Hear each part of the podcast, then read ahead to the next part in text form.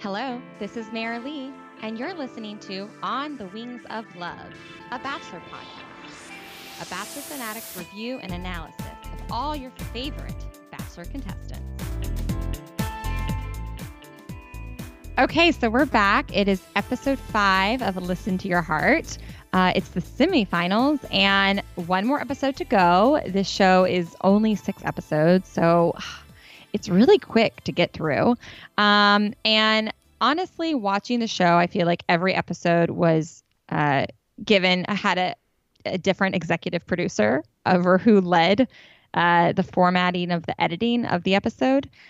But this episode in particular had a very classic Bachelor format, and it, it definitely focused on the love and the dates. And to me, an avid Bachelor fan from the very beginning, uh, to me, this is classic because they always want to highlight what the dates are between the couples on The Bachelor and how the what's like the progression of a relationship, and they want to highlight like who's falling in love and and you know kind of what's happening emotionally with these people and these characters.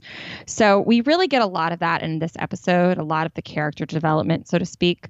Um, so that's kind of what this episode's really all about. And then you're going to hear some awesome, awesome performances at the end. So, uh, anyway, to start at the beginning of the episode, uh, Chris, uh, Chris is singing a Bri, and you know they're so sweet together. And then Chris Harrison comes into the room and tells everyone, "Come into the room. I'm here to, you know, give an announcement." And uh, he announces that um, well, before he really announces anything, he puts Bri on the spot and it was like, hey, Bri, you know, I just want to again tell you, like, I'm really impressed that you said I love you last night. You know, how did that feel? And, you know, she had to share again that, you know, it just happened naturally that she just blurted out the words, I love you on stage in front of a massive audience to this man she's falling in love with. And uh, this is what I thought was so sweet Chris's then reaction, not Chris Harrison, but Chris, her boyfriend, said, you know what? Um, like in response to, hey, like, did you feel pressure there? You know, you were put on the spot now because now you've just been told I love you. And now you kind of have to say it back. And he said, you know what? Like, honestly, I felt like you can only like someone for so long. So it's like, when do we define that it's love? Honestly, when we were on our date, like, and we were playing the piano and singing to each other, I was like, I think I love you. So that's word for word what Chris said in front of everyone to Chris Harrison. And if you catch what I just said, he said like probably like like six times. And I just think that's very real because the reality and, and life, and you'll catch me saying like all the time. When we're like not thinking about how we're speaking, we say the word like all the freaking time. And this is what Chris did. You know, he wasn't like try here I here I just did it again. he he's not trying to like eloquently tell Chris Harrison, "Yes, I like Bri. I think we're falling in love." Like he's not a robot. Um and I just love how honest and kind of awkward it came out of his mouth. So anyway, I totally I've said this a billion times. I love this couple. I believe in this couple. I think it's so authentic and real. And um, I'm really glad they've edited in some of these conversations like that so we can see their responses. Um, anyway, we'll get more to Chris and Bri later. But um, yeah, I just thought that was a really cute moment by Chris. Um, so anyway, Chris Harrison then tells, okay, fine. So here's the reason why I'm really here. Um, he says that, uh, guys, uh, we're leaving Los Angeles for good. Pack your bags. We're heading for Vegas.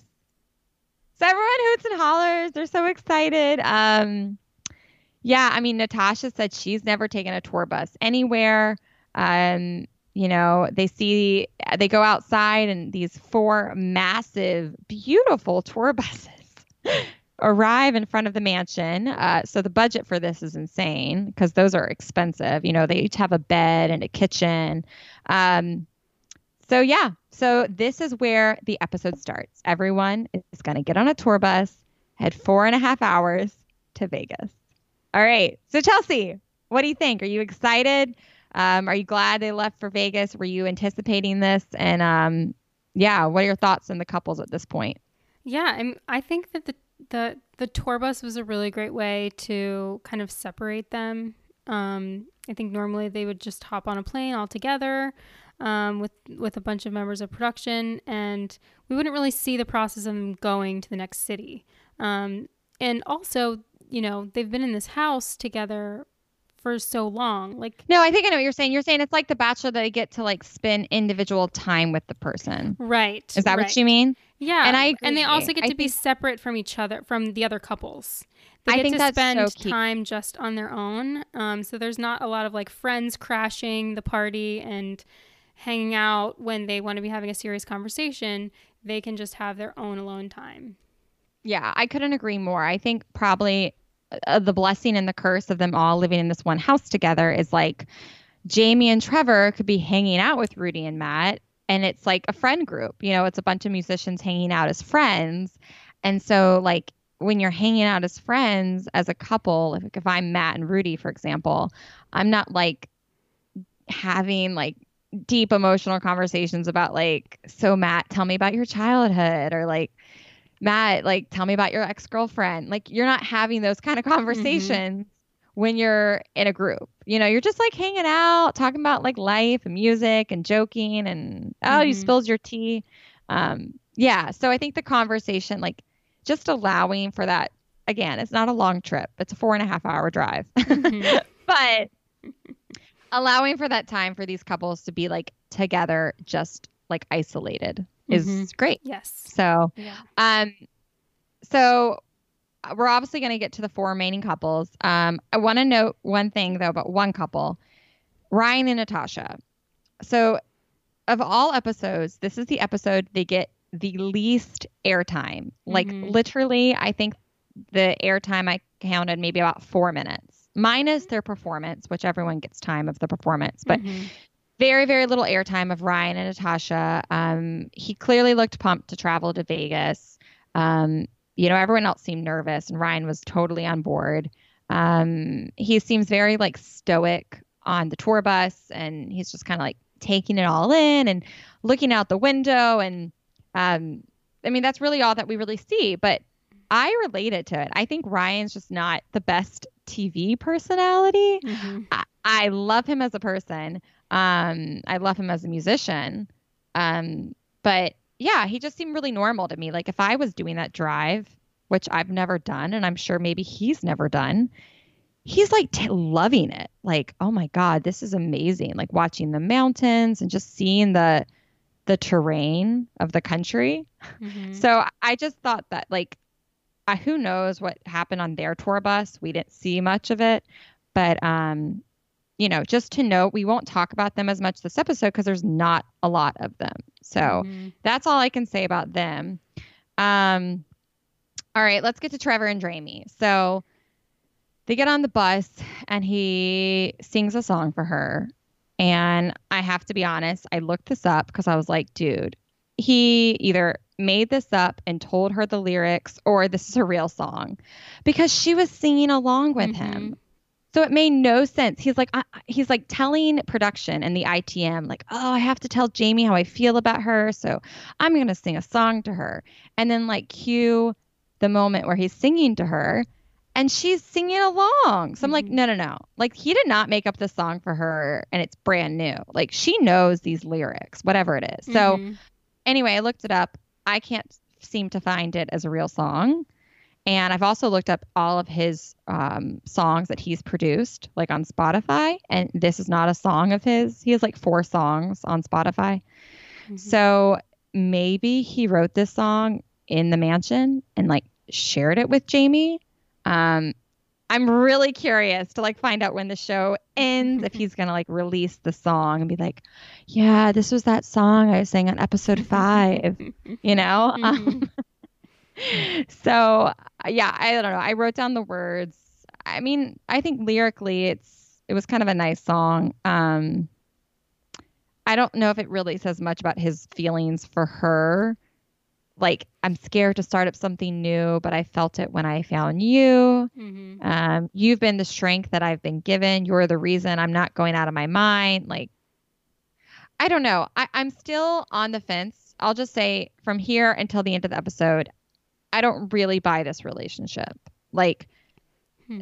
I buy that they like each other. They're down to make out. They're down. They have a good time together. I think they're fun together.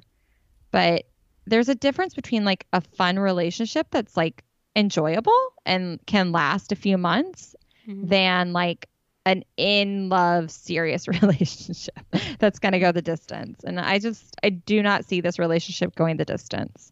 Um so I mean, we'll talk more about their dates later, but Mhm. just even at this point, like the only thing that I thought was really cute was at the rest stop he presented her a giant rose Yes. Mhm. and asked if she would accept this rose. And my mind went to like production win. Like production totally Yeah. was like, oh, look at that. There's a huge rose. Hey, it'd be really cute if you bought her that rose and like asked Mhm. her to accept this rose. Ha ha. And he's like, okay. He's so malleable. Like to me, Mhm. Jamie and Trevor both are very malleable. They're like Peter Weber, you know? Mhm. So like to production, that's like perfection. They love a Peter Weber because that a Peter Weber, they can, oh, you like Madison. No, no, you like Hannah Ann. No, you like Kelly. And then thank God he's away from production now, can figure out he freaking likes Kelly, not the others. But that's another story.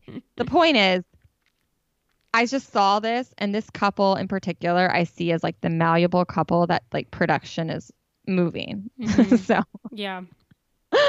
um, yeah, I don't know. Do, what do you Yeah. think? Any other thoughts on them? No, I agree. I think it's feeling more now that they're out of the house and they're like on the tour bus, it's feeling more like like oh, this is the type of thing that they'd be doing if they were on tour. Like they would be writing music as they're and like singing together and like you know, both both Bri and Chris and um, Trevor and Jamie were doing this, and I felt like, okay, yes, like I can picture this as their like lifestyle.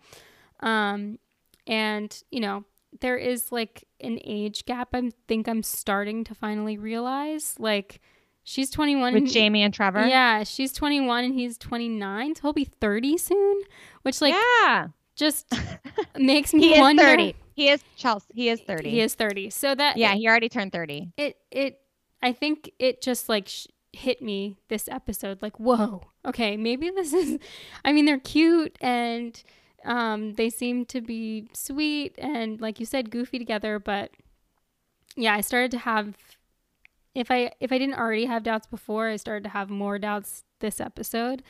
Um but what they showed us I think was was cute and I could see it working out for them.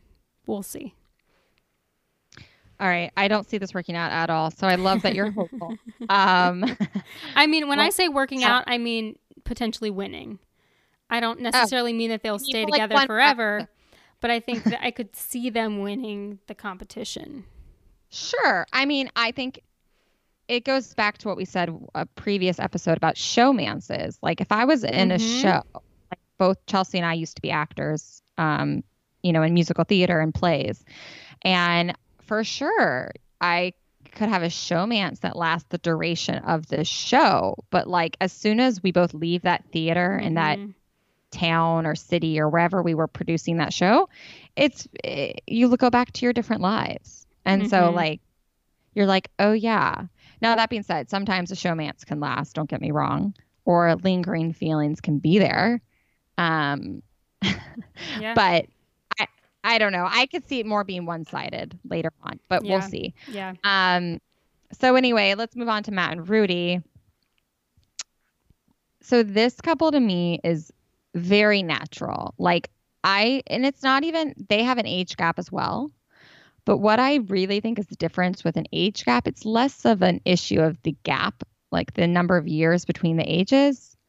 Uh, I mean, because we'll get to them later, but like Ari and Lauren, that's an 11 year age gap. Okay. And they're married and they have a kid. And my parents are 10 years age gap. Like there are plenty of couples that are lasting that have an age gap. Mm-hmm. Um, the ish, the difference is like life experience and being at a similar place in life. So Mhm. one past experience and then two where they're at right now and what they want and then in this current and future season um yeah and so i think for that jamie and trevor are in different places Mhm. for sure in their past But both matt and rudi i just get the season this feel that rudi is a little more seasoned in like her Mhm. dating life and her having to um kind of adult on her own and be independent and strong and um you know really kind of fight for her career so Mhm. I just I see a strength in Rudi and also like a realness of like she gets it. Like she might hook up with a guy and then next week he might not call her. Mhm. And she's been through that. And she's also Mhm. been through relationships. So yeah. um yeah, so I don't know. I just really like their vibe though cuz Matt he doesn't say anything he doesn't mean. And because of that, he's not saying as much as say Trevor or Chris is Mhm. I, I want to stick by this. He's not saying anything that's disingenuous. Hmm. And in my opinion, that's a much better place to be. Like Yeah. I would rather have someone be genuine. So Matt said from the start, he was this is on the tour bus. Mhm. He said he was drawn to her from the very beginning. Mhm. And he said that, you know, blah, blah, blah, blah, blah, and you're smoking. And I just Mhm. thought that was kind of a cute way to like say, I think you're hot. You know, I'm attracted to you Mhm. um they just i don't that doesn't mean he's madly in love with her but he's saying i'm drawn to you and i'm attracted to you Mhm. so great like that's that's a great place to be if you've been dating for a few weeks um Yeah. i don't know i just i think when i watch the show i'm trying to remind myself like part of the problem in like this world is like we watch these movies whether they're disney films from a young age or adult films of romance and we watch the bachelor and we think oh my gosh everyone should say i love you after one month of dating and the reality is like every relationship moves at a different pace Mhm. and you could be in a eh, like have a future together but just the pace starts slower Mhm. so I personally am in vibing their pace because they feel they have the physical connection. Um, they seem like to have some sort of emotional connection as well, and they just get each other. So, um, yeah, I thought it was sweet the way they reminisced, but it seemed normal too. Mhm. Um, he also said that the night that she yelled at him, he said, I went inside, sat in a corner for 20 minutes after you murdered me. I, uh, yeah, I just like their humor is great. Don't you Mhm. think? Like, I like the way banter Yeah. Yeah. I think he's scared of her a little bit. Um. But, in a normal way. Like, like, yeah. Yeah. I mean. off, like you're going to like bite my head off and like, I got to make sure not to do that. Like, my husband's scared of me Yeah. sometimes, Yeah. you know? yeah. Yeah. Totally. It. It. It is. It, it doesn't feel like it's like unnatural. Like it feels like oh, this is like a normal place for them to be. And also, she's a very strong woman, and like she would scare the shit out of maybe anybody. So, um, so it, it felt natural. Um, I Yeah. could just see. I could like this for me was like foreshadowing for the rest of the episode. Like I saw in his eyes, he was like, "I'm scared. I'm scared." I know. I was kind of like, oh shit, production, please don't force this. Please don't force this. I was like, I don't even know what's going to go down the rest of the episode. Mhm. But yeah, totally. Um, I do. Th- I again, I think they're so cute though. Like the way she was like, like he's like, like they're just talking. There's the way they vocalize and like converse to Mhm. me is the most natural of all four couples. That's just Mhm. my opinion, right? Not that that means anything, but I think they converse really like chill and like normal. Like Yeah. they like they banter very quickly back and Mhm. forth. Mhm. And like, who did you give your first rose to? Like he like genuinely forgot. She was like Ryan, but yeah, like there wasn't a spark, and I didn't want to jump his bones. And he's like, mm, yeah, you wanted to jump my bones. And she's like smiled and kind of slowly nodded and was like, maybe. I'm like, oh, Rudi, shut up. Like you're playing this so cool. like he's calling her out on it. Like I know you want to jump my bones. You always wanted to jump my bones. Like just don't lie. You know. I, I Mhm. don't know. I think that's kind of fun when you're in like a flirty place. Mhm. So yeah. I was kind of getting excited for like hopefully seeing more flirting. You know what I mean? Like Mhm. I like their little flirting place and um yeah, like they're a fun couple to watch. Mm-hmm. And quite frankly, when I watch The Bachelor, there's usually not many fun couples to watch. Mm-hmm. There's not because the production does such a good job on like forcing like tell him how in love with him you are. Like to me, Jamie and Trevor are not fun to watch. They're boring to watch. Mm-hmm. And Chris and Bri are like the epitome of like the sweetest couple in the world. So they're fun to watch and that like you believe in them. Mm-hmm. But this is like actually a couple that's like fun to watch. You know what I mean? Like Yeah. the I don't know. Yeah, definitely. Um or do you Yeah, think so- I'm just crazy? Or do you think I'm just drawn to the crazy? Like do you think they're fun to watch? No, I said last uh, last week that like they are entertaining. Like they would be entertaining on stage, and their relationship in real life is entertaining. I mean, that's just how it is because they're so like they're so volatile, and then immediately they're like lovey dovey and like can't keep Yeah. their hands off each other. It's it is it's it's fascinating to watch. Yeah.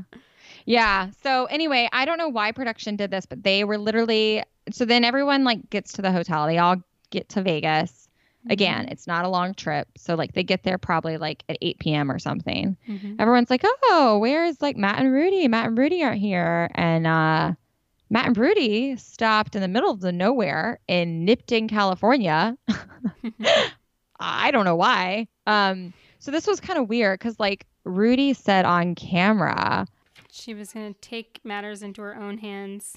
Yeah, I was like, did you though? Like, were, were did you tell like the production or the bus driver like, hey, like we want to stop, we don't want to get to Vegas, or like, did Mhm. she share with production like Matt and I need like a date? Like, I don't know what happened that they were like, we're gonna like stop you guys. Mhm. And I also, to be fair, part of me thought this. So part of me was wondering if production did this because they thought Matt and Rudi would actually break up. Mhm.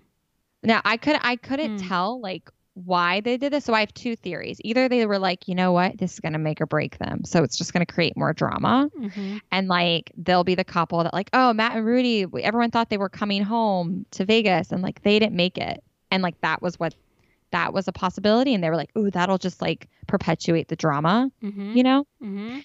um because they maybe they're thinking if we put them alone together they'll realize that like they don't really have feelings for each other and then they're like crap we can't continue on with this and like this will be over Mhm. or they thought you know what so knowing the background of this so like the girls shared rooms so like natasha and Bri shared a room and Mhm. jamie and rudi shared a room which means then the guys two guys each you know each shared a room Mhm. so had they gone to Mhm. Vegas directly, Matt and Rudi would have never had a chance to hook up. Mhm.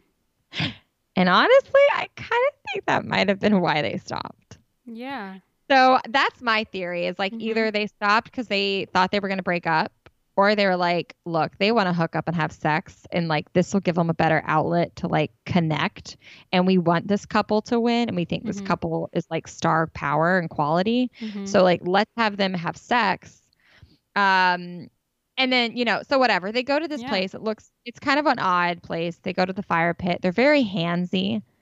And then like Mhm. they go to their room, Matt shuts the door and they're kissing. It was like very like fantasy suite esque, Mhm. Yeah. like the way it was shot. Like, okay, we're done with you, production. Good night. Bye. yeah. I loved it. I was like, Matt and Rudi were so normal in it. Like, yeah, we're going to hook up now. Bye. Whereas like on The Bachelor, it's very like, oh, we're going to have a nice conversation. I'm like, Mhm. so I I kind of appreciated that they owned it. And then Mhm. like the next day they get to the hotel. Oh my god, I thought this was so funny. So they come back later and then Natasha's like, "Oh, you guys look so relaxed. That's awesome." and Matt's like, "Yeah, yeah, no, we are. Like very relaxed." And Rudi's like, "Felt good." And I'm just like, "Felt what felt good, Rudi? What felt good?" Like the sex, like his like, you know, the whole action, like I don't know. yeah. I was like, this is not an elephant in the room. This is like a very like Natasha's being real with them. Like, oh yeah, you guys had fun. You guys had sex last night. And they're kind of like, yeah, confirming without saying we had sex. Mm-hmm. I don't know. Is that how you read it? Oh, totally, one hundred percent. Yeah. I mean, it, did. It felt like it felt odd that it happened this episode, and they were the only ones that stopped somewhere. But um, but yeah, it felt very much like a fantasy suite situation. Like, okay, and now they've Right. figured out the physical side of their relationship. Let's see Totally. if, if they work emotionally. Totally. We'll see. And I- I kind of get the vibe that production is like, if they're separating the women from the men, they're making it clear, like, hey, the guys can't sleep over in your bed at night. Like, it's not Mhm. like Trevor could have then spent the night in Jamie's room all night. Like, in Jamie's mind, she's like, oh, Rudi's going to come in the middle of the night and like wake me up and like, hmm you know, come back from her date with Matt or her drive. So I just get the vibe that production has clearly separated them as far as like sleeping arrangements. Mm. Um, yeah. So I, I thought that was kind of interesting. Um, Mhm. and I liked it because like this is different than Paradise, right? And um, Winter Games and Paradise and Winter Games and Bachelor Pad.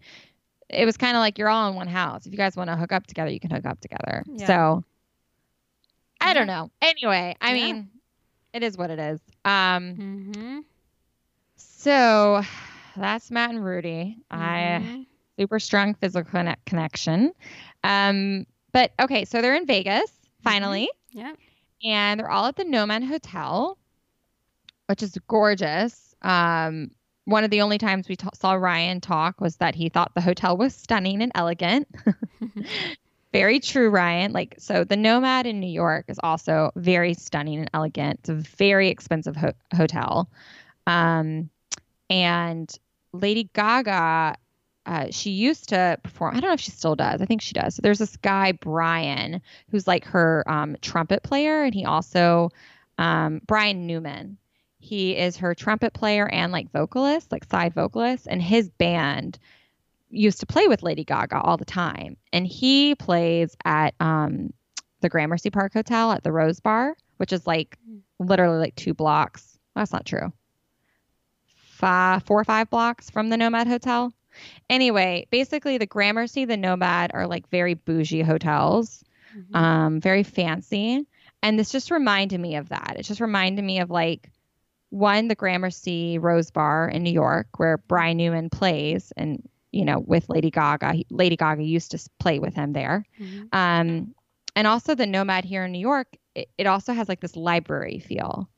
Um, so yeah. Mhm. Anyway, fun little tidbit if Yeah. you want to check out those hotels. Um, I mean, like the no the performance venue later is like Mhm. a library looking feel, and that's very similar to the Nomad Hotel in New York.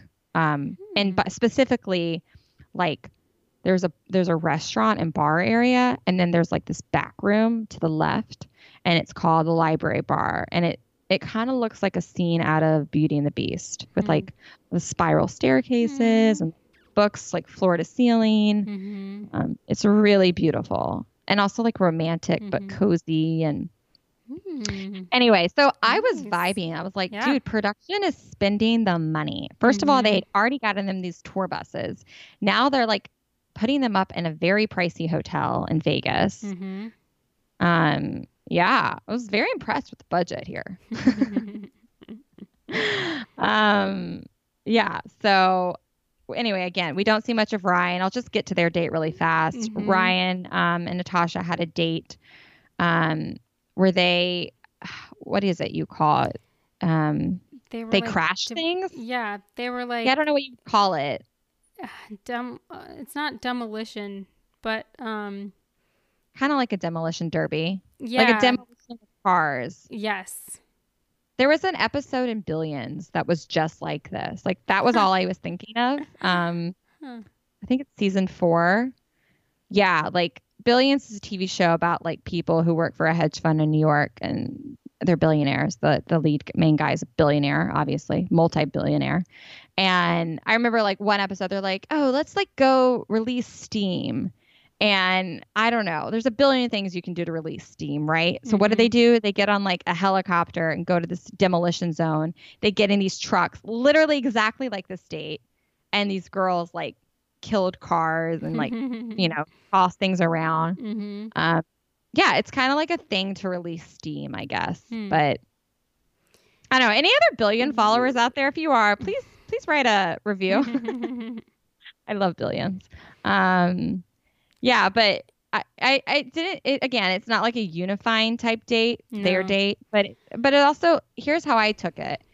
Ryan had fun, and I think production was like, Natasha's gonna have fun no matter what. Let's give something that like Ryan likes to do, and like maybe he'll feel like this will bring out his fun side. Mhm. Um, so that was kind of the vibe I got with all of the dates. Is like they wanted dates to bring out the guy's fun side. Hmm. Yeah. Um, I don't really have much more to say about that. Um, I thought it was Yeah. sweet on his toast. He said that she is the new light of his life.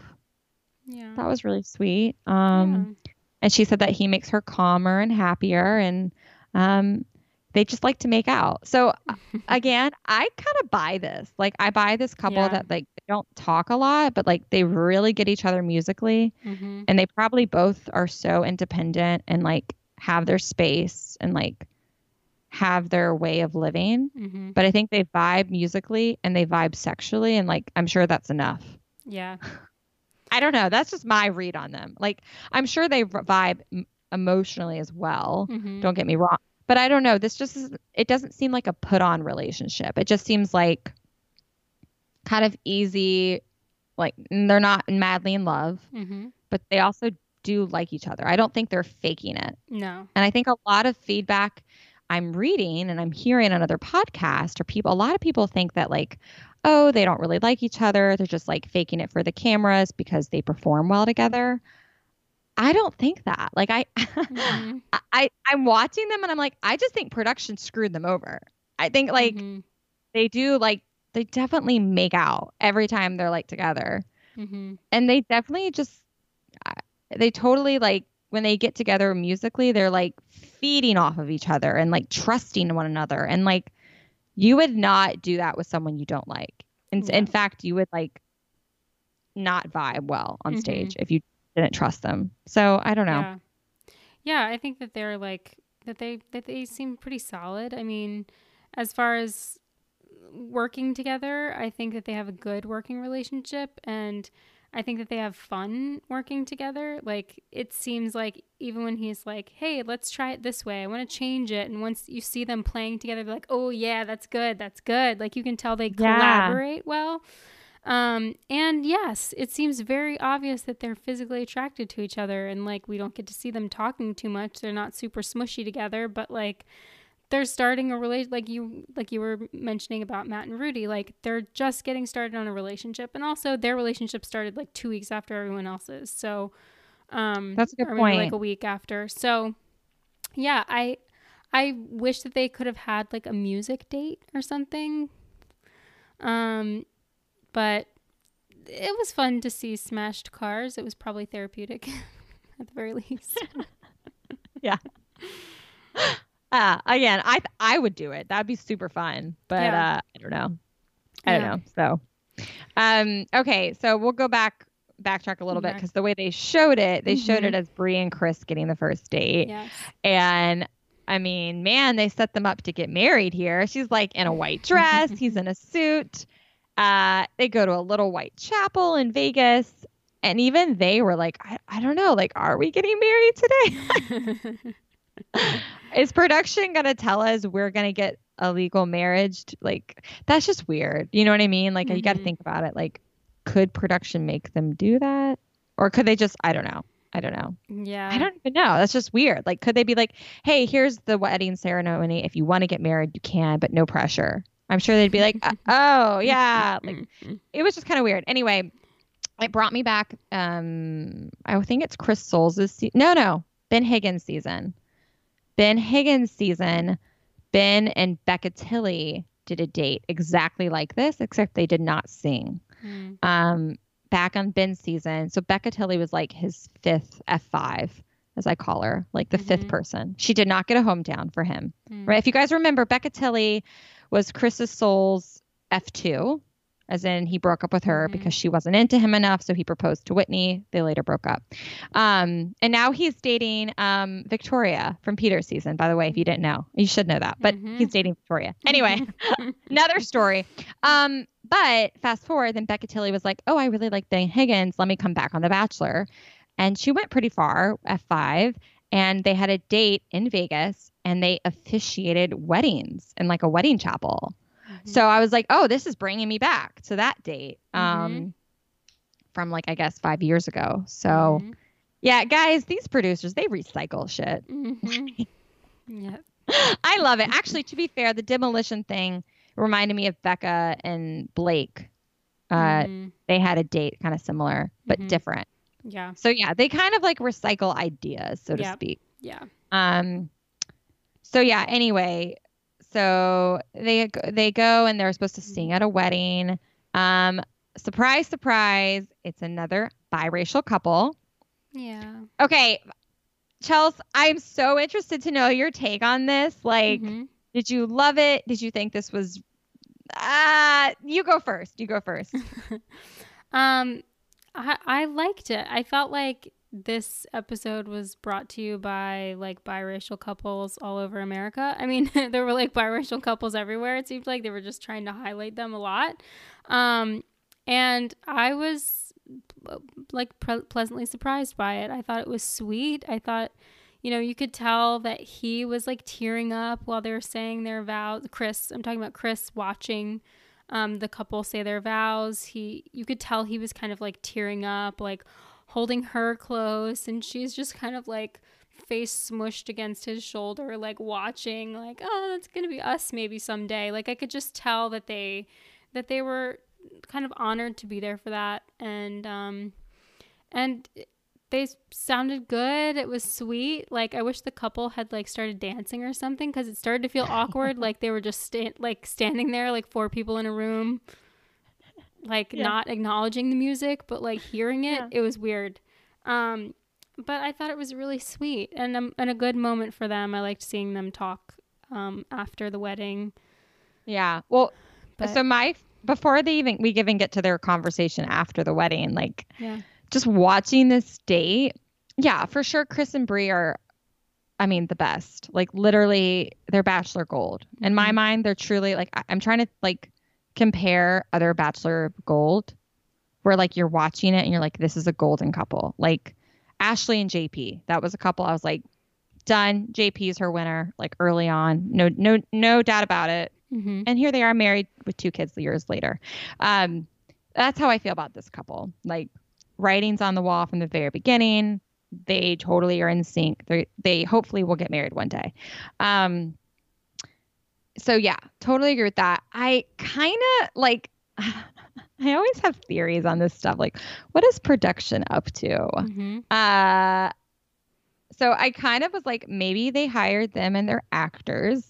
It's possible. which is horrible horrible that i'm going there but like it's possible right? Like i was like watching this other couple and yes their vows they seemed like emotionally in tune but again so freaking awkward. So i was like maybe they're just actors and they're like let's set up a situation. Okay but the hopeless romantic in me would like to think that that that one chapel had like a list of people like pre-registered like who were going to get married the next day.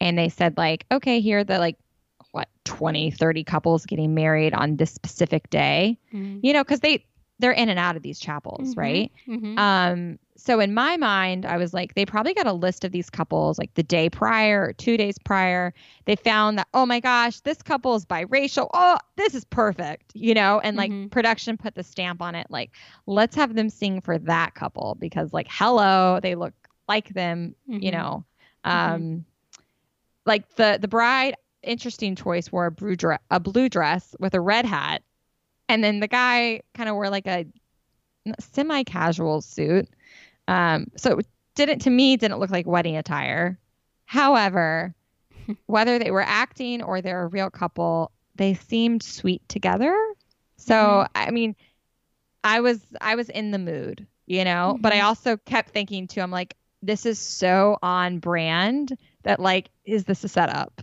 Mm-hmm. Yeah, possible.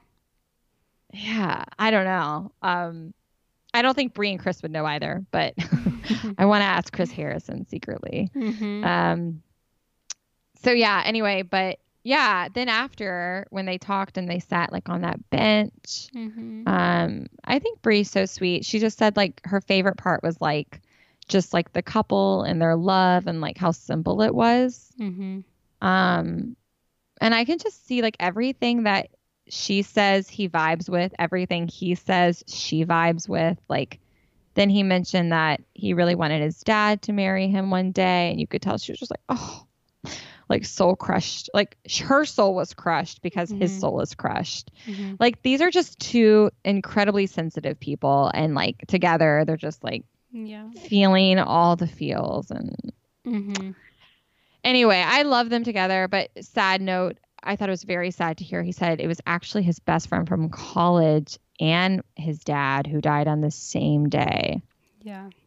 So that's a story. Mm-hmm. I- Yeah, I mean, did you catch that? Like at first I had to like put subtitles on like wait, is is is he saying like his dad was his best friend or like did two people die? yeah.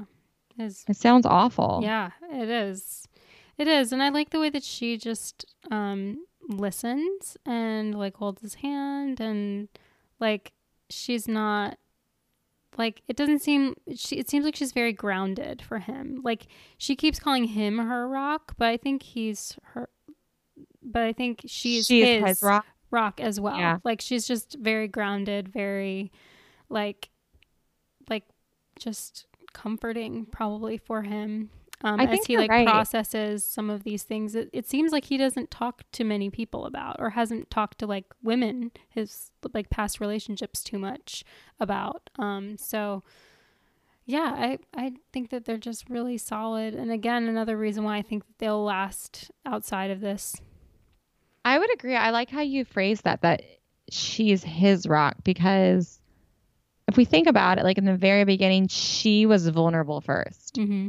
She she's the one who shared her story of being engaged and then her fiance breaking off the engagement as she's wedding dress shopping, literally about to buy the dress. And just how that broke her and all of that. And I think her vulnerability like encouraged him to be vulnerable. Um, and also, I think you're right. Like something about her seems very like stable and kind of like unwavering, where she's not like even in her ITMs, you know, like in her ITMs, like she will state like factually, like, hmm, I don't know where this couple is, or oh, I hope I hope they make it, you know. But she just Mhm. seems like not swayed by the drama as far as Mhm. like her own emotional levels. It feels like she's much more steady Mm-hmm. than most of the people. Mm-hmm. Don't you kind of get that vibe? Yeah, for sure. Okay, so Jamie and Rudi, right? So Rudi and Jamie sit at a bar together. Jamie tries to give sage advice um, that she needs to like not regret how she's feeling and tell Mhm. um, Matt how she's feeling. Uh, which I was like, Jamie, now's not the time to give sage advice. Like, not when you've been dating someone for three weeks and you guys are all musicians and you all like roll with the tides, you know? Yeah. Like, but I- I totally appreciate her optimistic attitude and it, you know, helps her a little bit in her relationship, but still.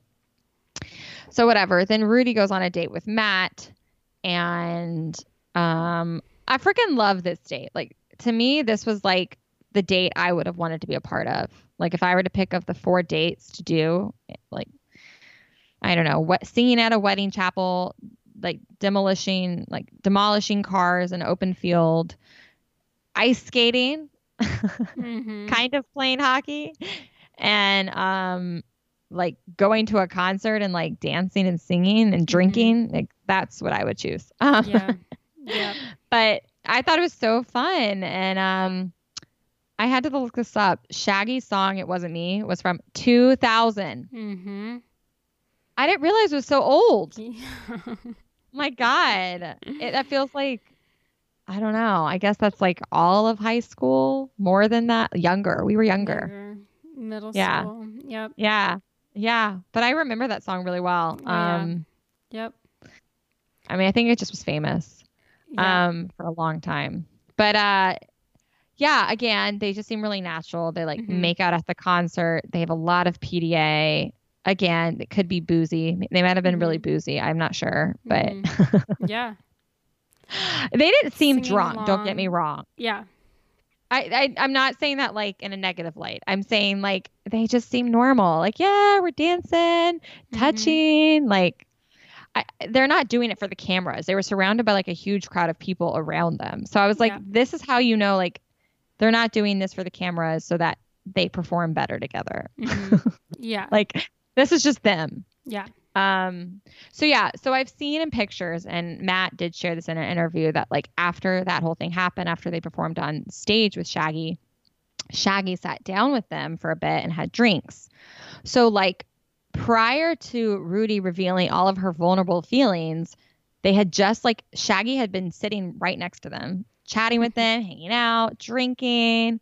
So like I don't know, I kind of get it. Like Matt Mm. said in this interview, he was like in the headspace of like just like overwhelm, you know, like, Mhm. okay, I'm on a date. This is freaking awesome. I'm seeing like this amazing, incredible artist I've looked up to. And now I'm like, get to hang out with him on stage and I get to Mhm. drink with him. And like, all of that alone is like incredibly overwhelming, right? Mhm. um and like yeah you're having fun with this girl you're dating but like it's more like the the novelty of like this special experience is overwhelming. Mhm. and then the girl you're dating says like hey i you know want to tell you um i like you a lot and i can see myself getting there with you and like i'm falling for you. Um yeah i don't know i felt like this was like a little like too soon you know for her to say all that and if she in her heart of hearts feels like she would have regretted not saying it in that moment then good on rudi. You know like Mhm. you have to be true to yourself. Mhm. um but yeah i almost felt like she felt like she should say these things versus like it came out. She's very natural. It came out naturally but it also came out like uh, okay like i'm sitting here with you and uh, i should tell you that um i really like you i think i could fall in love with you. Yeah. So yeah that's what i want to say. And like i don't know that's like not normal. In a, in a Oh, think like that it's is. normal but it's also not normal.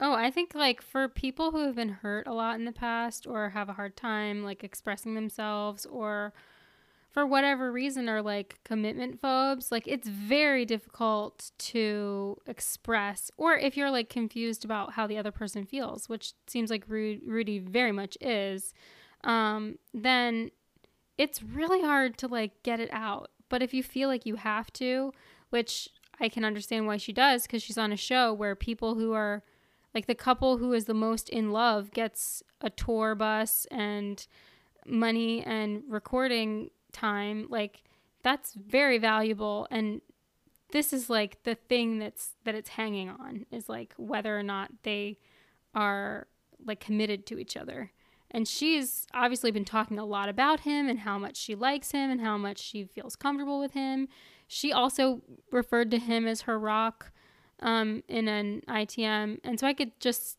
tell that all of that stuff was like building. And she felt like, okay, I have to tell him. Hopefully he feels the same way, but I don't know how he's going to feel. So it makes me feel very flustered and like nervous. It made sense to me. i think she's like socially like what's the word street smart hmm I think Rudi and Matt are both street smart. Okay.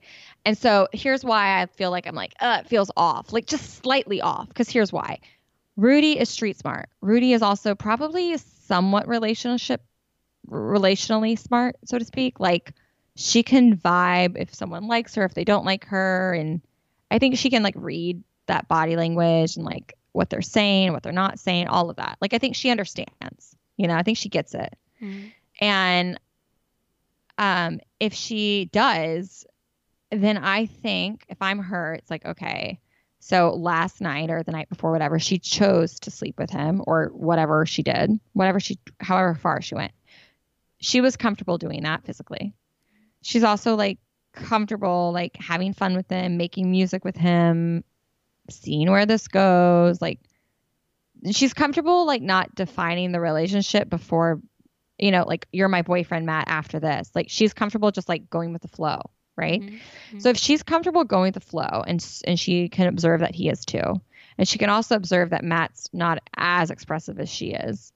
And that he doesn't she has verbally said in ITMs like he doesn't fall in love as quickly as she does. I think she's like uh, I think she knows in her gut that he's not there and he likes her and he likes having sex with her and he likes hanging out with her, making music, all of that. But like, if he's ever gonna fall in love, it's gonna be because he feels like, look, there's like a push and a pull in every relationship, and I don't feel like there's a pull from her that's making him want to like push towards her yet. Like, I think she's giving him everything that it's just like the push and pull comes when they flirt a little bit, but that's it. Otherwise, she's like, an open book on the table. I like you, Matt. I'm obsessed with you. I would like jump your bones. And I think he knows that. And it's almost like I feel like she knows in her gut she needs to take a step back and let him come to her and let him want her more and him like desire her, whether that's by her creating space or whether that's her just like being totally normal and just not blurting out, I love you, Matt and letting him come to that conclusion. But I think she knows in her gut that he's not there. And she's just like, because she's in this environment where that's what you do, she's getting there a little faster.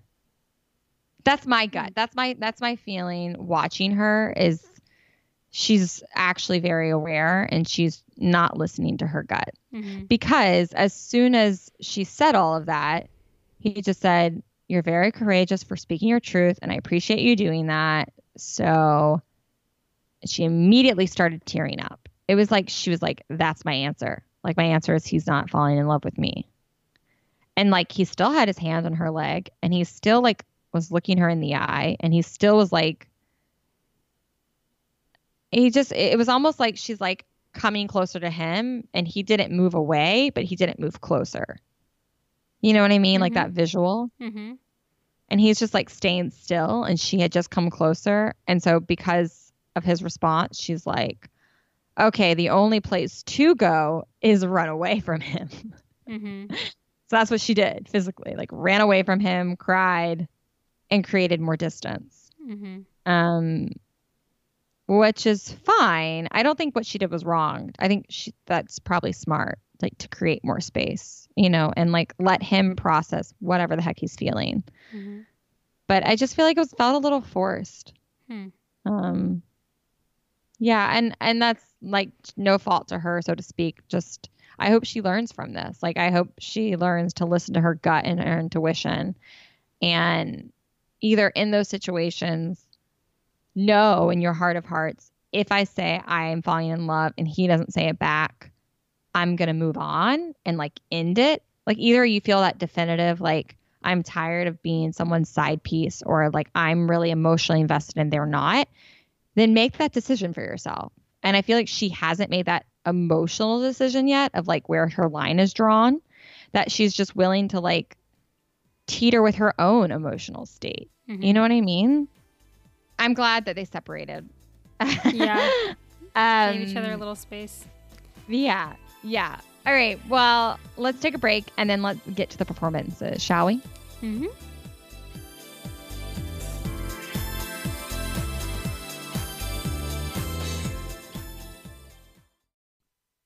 Ever feel like you have nothing to wear?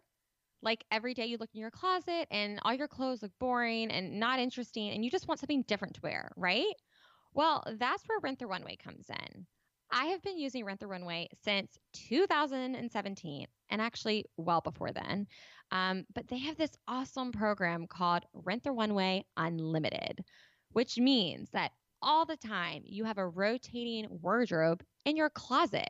So here's how it works Rent the Runway will ship to you via UPS four items. And at any given time, you have you know, as many items uh, of those four items. You wear those four items and then you return them. And immediately you pick out four new items. So at all times, you have four new pieces to your wardrobe.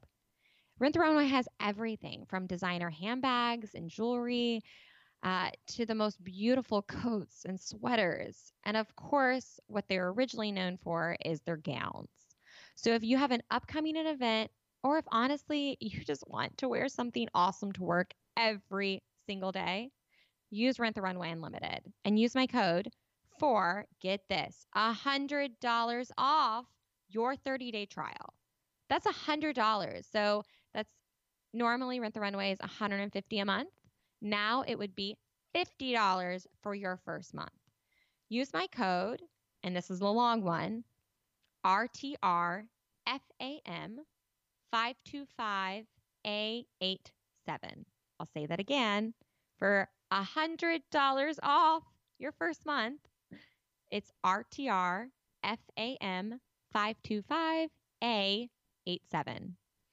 All right, get to it. You will thank me later.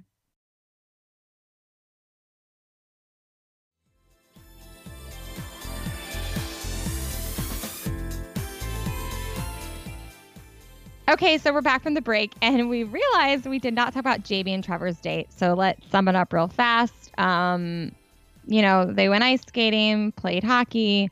This was something that Trevor did uh, as a kid, so this was very fun for him. And Jamie, of course, wore another belly shirt. Um, I've noticed every freaking date she wears belly shirts. Like it's like her thing. Mm-hmm. I don't know. I don't get it. I don't get it. I, I, maybe cute. I'm like a really. She, yeah, she's just she's cute and young, and I don't know. I don't mind it. Yeah, I think yeah, I think that's what it is. It's like it's kind of like the generational thing, like to do like yay when I don't know. I just feel like disconnected from it slightly, mm-hmm. but um, anyway, so um, regardless of her clothing style, uh. so anyway, they go on this date, and then Trevor's like, "Well, since we're being so transparent, like I've only said the L word to two people in my life, like besides his family, um, and that like when I say it to someone, I want them to know I mean it. Uh, so yeah, wanted you to know where I was with that." And she's like dumbfounded, like, "What the heck? Okay, does that mean you don't love me? Because like you don't want to say it. Okay, cool, let's go ice skate. Mm-hmm. But then for some reason, while they ice skate, and he's like, I really appreciate you. I'm proud of you, blah, blah, blah. Like boosting her ego in other ways, right? Like, because he's mm-hmm. like clearly not going to boost her ego in the like, I love you way. She's like, I want you to know that. And she's like, Ugh. she like literally did this like vomit noise. Like, oh, I was like, Jamie, that was aggressive. and then just said, like, I'm falling in love with you and like didn't skip a beat. And he was like, This is my cue. I'm falling in love with you too. And she's mm-hmm. like, ah! so excited. so um, he's a great actor, in my opinion, but he played his part. And uh, I, she, she's just like a hopeless romantic. So, you know, I can't, I, I, this is totally true to Jamie. Totally, it felt authentic too. It didn't feel like forced. Mm-hmm. It's so weird because a minute ago I was saying like Rudi shouldn't have said it to Matt, but like Jamie should have said it to Trevor. And I'm like, Jamie should have said it to Trevor because Jamie is just different than Rudi. Jamie's mm-hmm. like less aware, and Jamie like hasn't has much relationship experience and life experience. So like, fine, I don't mm-hmm. care. Yeah, I don't know. I'm just less invested. Yeah. Um, all right, so let's get to yeah. performances. Yep. So there, you mentioned that they're at the Nomad Hotel, the library bar is where they're performing, and um, you know, Chris Harrison came out and the he started announcing that you know this is listen to your heart and all of these couples are here to find love first and foremost. And like the crowd awes like audibly. Oh, I didn't for notice like that. a long time. They're like, "Oh." He also mentioned he was. This is where Lady Gaga performs her most yes. intimate shows. Mm-hmm. So I was like, "This is setting everyone up for, yeah. you know, yep. later the last yeah. song." It felt more like a bachelor. Um, like it felt like hand selected audience members by the Bachelor this time around, which it hasn't felt like before. Um, that that was just my take on it. But um, but yeah, he he announces everybody's backstage, excited and nervous, and then Natasha and uh, Ryan's. No, not they're not first. Um, Bri and Chris were Bri and first. So Chris wait. are first. Yeah, but we got to talk about the judges. Yes. So the judges are Ari and Lauren. Mm-hmm. Um, Ari, former bachelor, Lauren Luyendyk, his wife. Um, they looked hot as hell. Mm-hmm. Uh, and you know, I, other people have commented, even Ari, that like, oh, what was I wearing? I was wearing like a very presidential outfit. Ari, you look great. You just know how to dress sharp. So I'm down for it. You know, I, I liked it. Lauren looked great. mm-hmm. Um, then they had three-time Grammy winner Pat Monahan of Train, mm-hmm. and then Ashlee Simpson Ross and Evan Ross. So if you're Mhm. like, who the heck are they? Um, Ashlee Simpson, hello, pieces, pieces of me Mm-hmm. and Jessica Simpson's younger sister, and Evan Ross, her husband, who is the son of Diana Ross, Mm-hmm. the singer. So they are married, and they actually are pregnant now with their second child. So, um, yeah, second child together. She has another child. Anyway, enough about them. So yeah, those are the judges. Mhm. um, I like how Ashlee was like, we're looking for chemistry and they're feeling. Um, yeah. Yeah. So okay, first performance. Chris and Bri. Can't Help Falling in Love by Elvis Presley. And this, of course, is a song they sang um, at the piano on their first date at the guitar store. Um, and they seemed like nervous but excited. I think they're pretty confident in their love for each other. So they're just hoping that that shines through. But what did you think of their Yeah. performance? Yeah. Uh, well, I thought Chris looked nervous and it kind of came out in his voice for the first time ever. Hmm. However, I, as a vocalist, can say that was just like a breath issue. Um, maybe his nerves l- caused him to not take as deep of a uh, diaphragm breath Mhm. as he should have. Um, because he was just breathy in the beginning. It wasn't Mhm. like he was off pitch or anything. Because again, like, hello, these people like sing on pitch. They sing, um, they, not even more than just on pitch. They have great musicality, you know. Mhm. So I think musically he was just a little breathy. Yeah. Um, but it didn't bother me because I like when there's different dynamics in a whole show, and so this Mhm. gave me the performance more of a range to start from this small place Mhm. and then by the time with the bridge build up so Mhm. she sounded amazing i thought this is the best she has ever sounded Yeah. i was like loving her voice in this Mhm. song Mhm. um i mean i loved her singing lover as well but something about i don't know if it was confidence or like she maybe she took a bigger breath i don't you know what i mean Mhm. Yeah. breath support is really important in in singing and Mhm. she just had a lot of um power in Mhm. her voice Yeah. um but the bridge was so sexy it had a very like r&b vibe Mhm. um and then by the end of the song they were like sharing a mic and their Mhm. heads were together they're like foreheads Mhm. I, I don't know it just seems very natural i love them Yeah. uh train had commented i'm just gonna call him train pat monahan yeah. uh, Mhm. his comment was that like he loved Chris's vibe. He was taken by them, and he got emotional watching them. So instantly, I'm like, they're moving on to the next round. All right, Mhm. if someone's in, taken by them and like emotional, then like done. They did their job, you know. Yeah. um, yeah. So I mean, and everyone else had pretty good feedback. Um, I'm glad Evan Mhm. Ross said like that the way Chris sang in the beginning was delicate. Mm-hmm. because here's the thing like other people who don't aren't musicians and don't understand music will watch this and be like oh he seemed nervous or oh i did it like they can't pinpoint why they might not like something as well and Mhm. sometimes it could just be like not the best harmonies were chosen Right. or that someone's singing out of their vocal range Mhm. or um, whatever there's various reasons this was not out of chris's vocal range at all Yeah. I just think he was a little breathy because he was probably nervous. Yeah. nervous AF. They're the first performance, and he's he's solo singing at the very beginning. Like Mhm. yeah. it's okay. All performers get nervous. So yeah. yeah, that that was my take on him. I loved it. Um, I Yeah. agree. I agree. It um I thought it was very sweet and yeah, I'm glad that they got pretty good feedback. I mean, I think that they deserved that feedback and I'm sure that when they came off stage he was probably like, "Ugh, like the first couple bars. If only they were stronger. But like, I think overall it was it was beautiful. Which, by the way, if you're not a musician, bars are like measures in music. yeah. Sorry, just thought I'd share. I swear, there's gonna be people who listen to this. They're like, "What the heck is she talking about? Bars?" Uh, okay.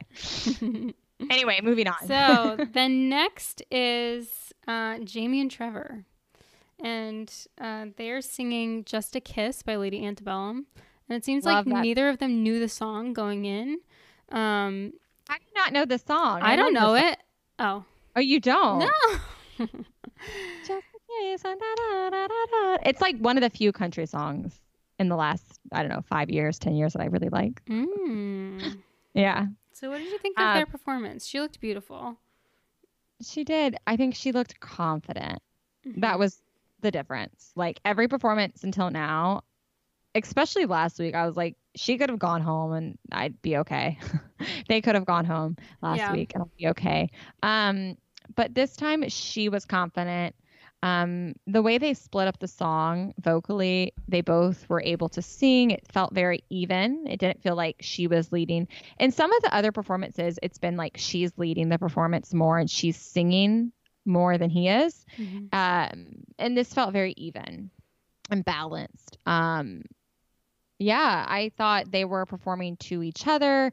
I, I can't go out without saying she when he said that you know the commentary was that she was innocent and playful, but Mhm. also like um, kind of awkward. I think Train said he was that she was awkward Mhm. and she is because she freaking like goes to reach his hand all the time and it's like um so you have a downstage hand and an upstage hand so her downstage hand like close to the audience would like go to reach his upstage hand so it's like she's crossing over their bodies and like blocking her body off from the audience so like if you can picture imagine like someone on stage watching them and they turn their back to you you'd be like, no, I, I can't see you. I can't see your face. I, I'm looking Mhm. at your back, right? You don't like that, right? As an audience member. So like by putting her, her constant like downstage hand across to him, it like cut her off from the audience. Mhm. And she does this all the time. And like, I don't think she's aware of it. And I can't wait for her to go back and watch footage and like edit all this for the future. So like, I'm incredibly forgiving watching this happening because I'm like, dude, she's 21 she's not watching like you know b-roll of her performances Yeah. you know she's not learning from it right you Mhm. know and she's just doing and so yeah she does look awkward and she like touches him often and it just it feels like i, I don't know it looks awkward but they they were fine they sounded Mhm. good in the song and Mhm. i didn't hate it and I didn't love it either though either. I think they Yeah. it was like it's a fun song. It was a good Mhm. song for them. Yeah. So yeah. That's my feedback. Yeah. I agree. I think that add? they, huh? Yeah, what do you anything to add? Not too much. Just I think that they it it, felt like she was hitting a stride that she hadn't hit before. So I think overall they probably came off stage feeling very confident. Like, whew, we did it. Yeah. totally. um. So yeah, I'm. They should be proud. Um, the the on stage, the like technical like h- which mic should which hand should you hold your mic in? How do you how should you interact with each other? Reach for each other? Like I think that sort of stuff will come as they tour and rehearse, and it doesn't. It bothers me to a certain extent, but I don't think it will keep them from winning if they keep you know getting closer to each other and like finding some you know if the if the if they keep appealing to the to if the they keep appealing to the audience and the judges, and the right? audience yeah I don't know. I would say with that though, there's a level of like polishness that needs to happen to Mhm. a performance to make it Mhm. attractive. yeah And we're, we're let's talk about them now, but like it's Natasha and Ryan, for example, are always polished. hmm and so their performances like they know where to stand they know how to face the audience they know how to face each other like they know uh, the finesse of a performance and they Mhm. also know the finesse as um like kind of being sexual with one another on stage. So like Mhm. they understand their bodies, they understand their how they appeal to one another and they understand how they appeal to an audience. And I think that's the thing that the skill, I should say, that Jamie is lacking at this point is like she doesn't understand the finesse of like where to place things and like well how to pick up the mic and where and where to place her arms and Mm-hmm. I mean she was in school. She like I think quit college, you know what I mean? Mhm. So like this is the sort of thing you would learn not saying you have to go to learn college to learn this, but like you would learn either in a university setting with professors who like correct you on like this is how you're coming across or you learn it just as a professional, just working Mhm. and consistently getting feedback. Yeah. So, yeah. So Natasha Ryan, so though, cute. Natasha and uh, Ryan were next. Yep. Singing uh perfect. singing Perfect by Ed Ed, Sheeran. Yes, and Beyonce. Which should have been a perfect like home run for them. Like I think those voices probably are pretty close to theirs, like the vibe could be like even like Beyonce versus Ed Sheeran, like Natasha versus Ryan on stage. Like it seemed like it could have been a perfect song for them. Um, but what do you think? That's a great point. I hadn't thought of it like that. You're right, because he he is more of like a chill, like an Ed Sheeran. She is Mhm. more like a powerhouse, like a Beyonce. Mm-hmm. You're right. I mean, I I need to go back and listen to Perfect by them as a duo. Mm-hmm. I mean, when I think of this song, I know this song, I think of Ed Sheeran. So Mhm. I know his version, like Mhm. just him, Mm-hmm. and I love the song. Mm-hmm. Um I mean, I don't know. I wonder if like my intuition is telling me like he, um what's his name? Uh Ryan is not the biggest fan of like Ed Sheeran's version of this Mm-hmm. only because he's like, "Oh, let's change it." Like Mm-hmm. that was him in the rehearsal. He was Yeah. the one to have the idea to like, "Let's do something different." Yeah. And she was down for it. You know, she trusted him. Like, Mhm. let's be creative here. Let's do something like, let's not like keep it the same. And look, I understand where they're coming from at this point. They're like, all right, we've taken some risk and they've worked in our favor, you know? And like every performance up until this point, it's kind of clear like they're if not the best couple, they're like one of the top two couples Mhm. every every performance. It's like Mhm. very clear. They're polished, they sing well together, and whatever risk they decide to take and it just their performances come across different than the others for Mhm. sure. It stands Mhm. out. Mm-hmm. And so I think they were going with that again. Like, all right, let's like try something different. Um but yeah, it's like I don't know. I need to go back and listen to the song because apparently like she sang a verse that was his verse. And then like I think she felt awkward and like at that point when you're flustered and you're like singing the wrong part, which totally has happened to me before, right? Like as if you sing a song that has like say 3 verses Mm-hmm. or let's call it two. Say it's like two verses. There's like a verse, a chorus, a verse, a chorus, a bridge, another chorus, right? And that's like breaking up a song. Um, if you screw something up and you sing the bridge and then you're like, oh shit, like I was supposed to sing the second verse and I'm like already at the bridge, like, oh no, like you you in your mind, you're you're trying to like just do that right. So like you are Mhm. so focused on like, okay, now I gotta self correct and at least sing the bridge correctly Mhm. even though I just screwed up the past. So like, how do I make this look? So like, it's a mind fuck. I, I'm cursing up a story. but Mhm. it is. It's like your brain is kind of like processing like as it's happening. How do I self correct? Mhm. And I think that's what she was doing, and that's what led to like them looking really awkward because then she like handed him the mic with her hand, and like she has a mic in her hand, and he's like trying to play the guitar, but he also is supposed to like sing into the mic. It, it just looked really weird. It looked weird, and it, Mhm. it delivered weird, and I think it's just because like she messed up and was trying to recover. Mhm. And to be fair to him, I mean, he recovered really well. He didn't give her a look like you screwed this up. He just like rolled with it. He Mhm. really played off of her and let Mhm. her like take the lead Mhm. as as a partner would do. Mhm. So I mean like yeah, like you know, I even um I want to mention this. Julia, Julia Rae, who, you know, is already off the show. Um I looked on her page and it's just like on her stories. I don't know if it's still up there, but someone like the night of the show wrote to her and was like, um, I think it was a tweet, but they wrote to her and she reposted this on her Instagram that, hey, aren't you glad like Natasha screwed up? Like, hey, mm-hmm. like, um, what's the word? Um, uh, karma. Mm. Like karma's a bitch or something. Mm-hmm and they were like asking Julia, like, hey, aren't you happy that like Natasha and Ryan are gone and because she was rude to you and all of that?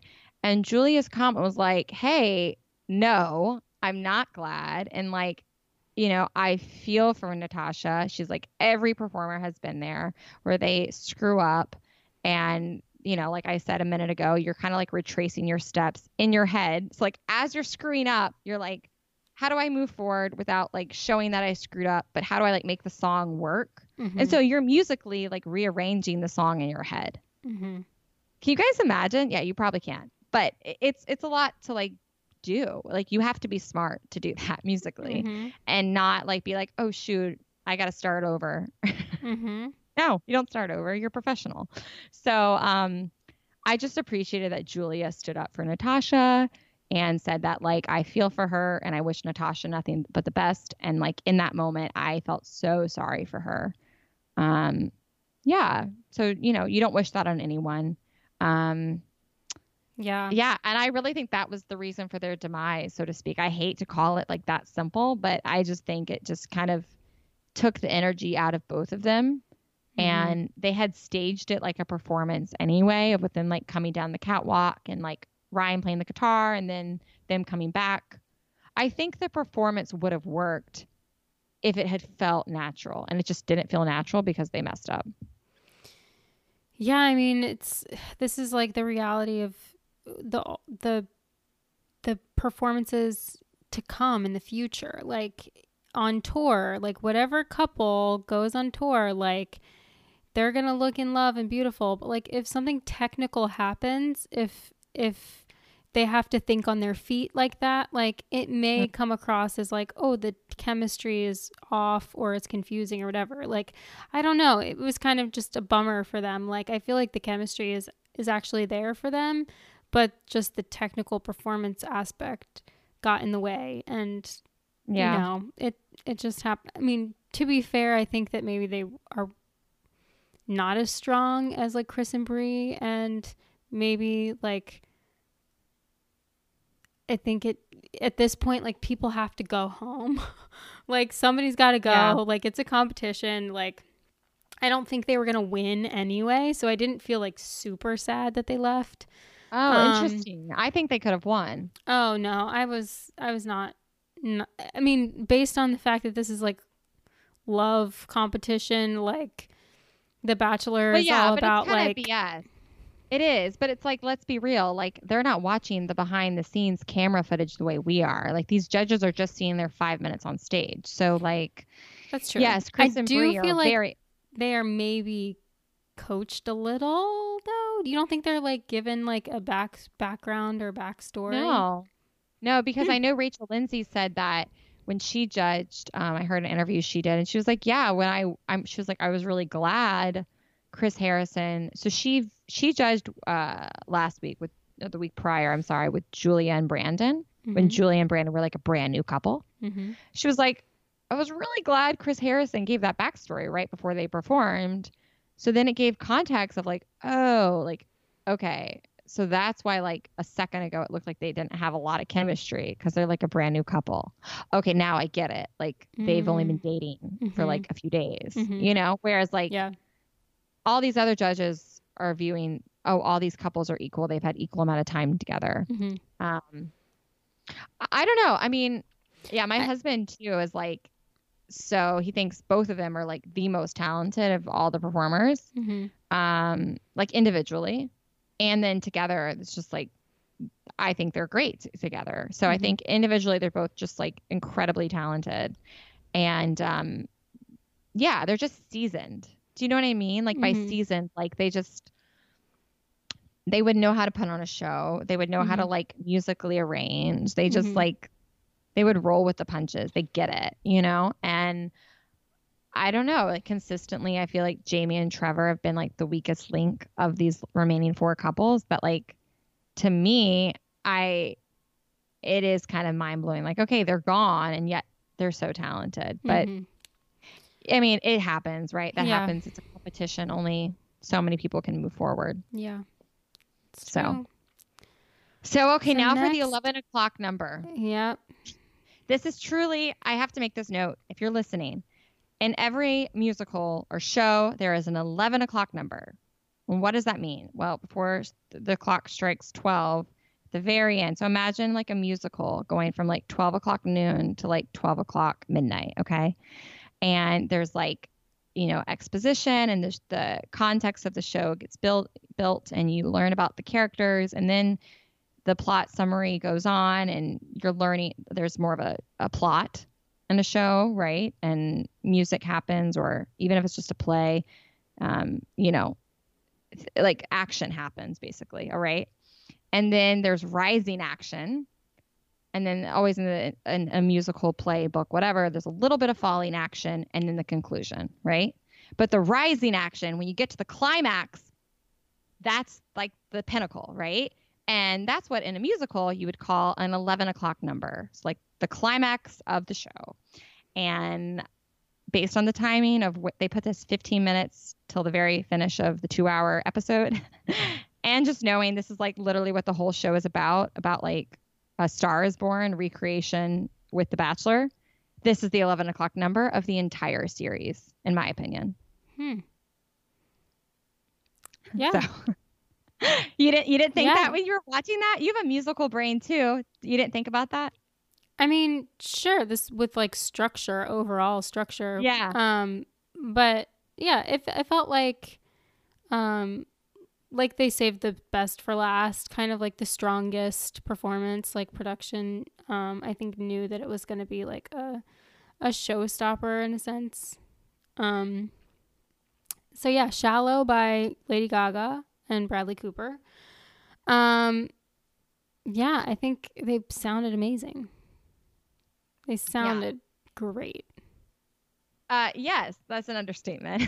Yeah. I mean, Matt, I think best he's sounded so far. Yeah. Um he just he gives such a Bradley Cooper vibe, very chill, um kind of casual but like easy vocally. Um but yet he sounds so good singing it. Um he's a great guitar player as well. Um and they changed the way like I actually had to go back and listen because I was like, wait, is this how they sing it with, you know, is this how Bradley Cooper and Lady Gaga sing it? And it's not the way they sing it. Lady Gaga sings the entire first verse and chorus. Then Bradley Cooper sings the entire first verse and chorus. And then they come together in the, in the shallow, in the sha that part. So the way Matt and Rudi did it, it was different. They like sing together throughout those first two choruses and verses. Um, well, choruses, not verses. They like he sang a verse, then they sang the chorus together. She sang a verse, they sang the chorus together. So by the time they sang in the shallow, um, we had already seen them like together. Um, and so it Mhm. just, I thought it built really nicely. In fact, like, I think they give Bradley Cooper and Lady Gaga a run for their money, quite frankly. Like, they harmonize this really well. They Mhm. both sang great. Um, uh, I just like I had to go back and rewatch this like four times. Like Rudi's voice is so good in this. Like I just like I'm it's in my head right now. Like, you know, like ah, ah, ah. she's just so good. Um Mhm. I mean, like, I, I don't know. I know, like, the whole point of this is so they leave the show and they go and write their own music. But I just want to hear Rudi and Matt covering this song at like every performance. You know, like if they go on to tour together or play in little venues together, they have to sing this song together because they Yeah. just. I, I literally like don't think many people can pull this off and they pulled this off so well. Um, Mhm. and I also want to note too, I liked how he's done this before. He like nodded at her a lot throughout the performance. Like he'll be singing and then she's they sing together, and there's kind of like a, a moment of silence in the music, and he he just like looks at her and nods and smiles like like you got this. Like you got this. Like all right your turn. Mm-hmm. and or like show them what you got. Kind of like that face of like you know vote of confidence. Mhm. and i love that. And i just feel like he supports her on stage and in a way that i think ryan does it too i think chris and Bri support each other. I don't think trevor does this to jamie personally. So i think the way that matt does this for rudi it's so special. Um, yeah. yeah i really love it. I like them together. They perform so well together. Mm-hmm. Yeah. um, yeah. I, I think when they came off stage, they felt like more comfortable after. I think it seems like they really like communicate best through music. Like it's hard for them to to talk about feelings. Um, both of them, like she's nervous, he's standoffish. Um, so it feels but that's like also normal that's also normal i Yeah, think they've only known each other for like two weeks so No, like- totally. My point is just that they look like they look more stable. They look more at ease and like more comfortable and less confused after this performance. Totally Um, and I think it's just because like they communicate well through music. And Yeah. the communication hasn't always been there like like by talking. so after performances, I think they just naturally feel closer to each other and I could tell that at the end. Yeah. Yeah, you're totally right. I mean, that is their number one, right? Like, as much as I'm sure they both want love, their number one is their career. And, like, if their career is bringing them together romantically, great. um, Yeah. Also, this is where Moody was created. Rudi said in the ITM that she's like, ah, we're Moody. Like, Matt, Rudi. I love it. So now that's going to be a thing. Moody, Matt, and Rudi. Um, yeah. So then we get to the rose ceremony. Oh yeah, I just want to note. Train said it was magical. Matt's playing was exceptional. Uh, Ashlee Simpson said that she could feel the heat, uh, and like they did their job. So again, I watch this and I'm like, okay, based on the feedback, they're 100% moving forward. So like the Yeah. questionable ones are the Jamie, Trevor, Ryan, um, Ryan, Natasha. But Jamie and Trevor got the first rose, so you know what that means. Like I was watching this rose ceremony, like I know the ending. Yeah. You know, so the Mhm. ending is Natasha and Ryan got sent home. Yeah. Um, and yeah, I felt bad for them because, you know, like I felt bad for her because she felt like she screwed it up. And that's just tough. You know, like when you like, there is an element of truth to that of like, had I not screwed up the lyrics and like kept my energy going, like I would have propelled you to sing the right parts and like we wouldn't have screwed up and then we would have naturally been more connected and like this wouldn't have looked like a big f up with the mics and like I get it, you know, and it Mhm. sucks that's the way the cookie crumbled. Uh so I just felt bad for her. Yeah. Um he didn't care. I thought it was kind of sweet the way he was just like it's okay, like we're cool, like and he was so sweet. He was like I can't wait to see what the future holds and I don't want Mhm. this to end. Yeah. So to me, I was like, this is like, he also whispered those things. So to me, like, I'm like, I, I, this to me is not something he would say to her if they didn't have a romantic connection. Like, that makes zero sense to me that he would be like, I, that's something he would have said if it was if it was inauthentic he would have said this in an itm after prompting from production of like yeah i don't know what the future holds for natasha and i no no no that's not what was said this was said directly to her immediately after they got let go, quietly with their bodies next to one another. And he's like, I don't want this to end. Hello. He means like their connection, everything. Like, I don't know. So I'm kind of excited to see, like, I, I seem to think that they're, if they decide to um, collaborate, that they will have no problem like getting people to follow them. Um, and so I don't know. It doesn't really matter if they won or didn't win at this point. Um, yeah. So yeah, that's that's my thought on them. Um, but anyway, anything else more to say uh, before we get to next week? No, I'm excited for the finale. Finally, Yeah. Finally see what yeah, happens. you know, I wish this was like an eight episode show. I wish they'd given us a little more time in the middle of everything, and they had stretched this out a little more. Um, kind of like how Paradise always feels like stretched out a lot in the beginning, and then it like it speeds up, and all of a sudden it's like, oh my god, choose your partner, go to fantasy suites, decide to get Hmm. engaged, and you're like, what? Uh, I just decided that I like the person. like I feel like they're speeding this up really quickly, and like Mhm. I just wish we had a little more time. Um, yeah, you know. So Mhm. Anyway, they're going to Tennessee. They're going to Nashville. Mhm. So the finale will be filmed in Nashville. Uh, I think I said this in a previous episode. It was filmed February 13th. So I don't know how much lag time was between this rose ceremony in Vegas and their travel and their time in Nashville. I would say at the most they're in Nashville for a week. I doubt they're there for a whole week. Mhm. Um, so yeah, we can guess that this was early February when this happened. Uh, what we just saw tonight, and uh, it looks like next week there's going to be drama backstage. Mhm. I don't know. They should like everyone having drama. So I I don't know. It's not giving me a Mhm. lot. Yeah. Um, but yeah, I think more importantly, I just want to note this. Okay, all of these people don't have a lot of followers yet, and as a Bachelor fan, I'm a little mad about that. Like, I'm like, okay, you guys follow people who haven't even gotten on night one of The Bachelor, and like before they even start, there are guys who have, or women, men and women who have like 20,000 followers or 50,000 followers before they even step out of the limo. Hmm. And then after they've done a few episodes, the numbers creep up to like gradually that is 100, 200, 300, 400,000 followers. And it just like kind of blows my mind like by the time you've seen someone on 6 5 episodes of The Bachelor, someone would have around 100 to 400,000 followers. And none of these people except for Trevor because he already had followers, no one has 100,000 followers. I mean, Rudi has the most next to Trevor, and she's at, well, now here we are, Wednesday, 87,000. So she's close to 100.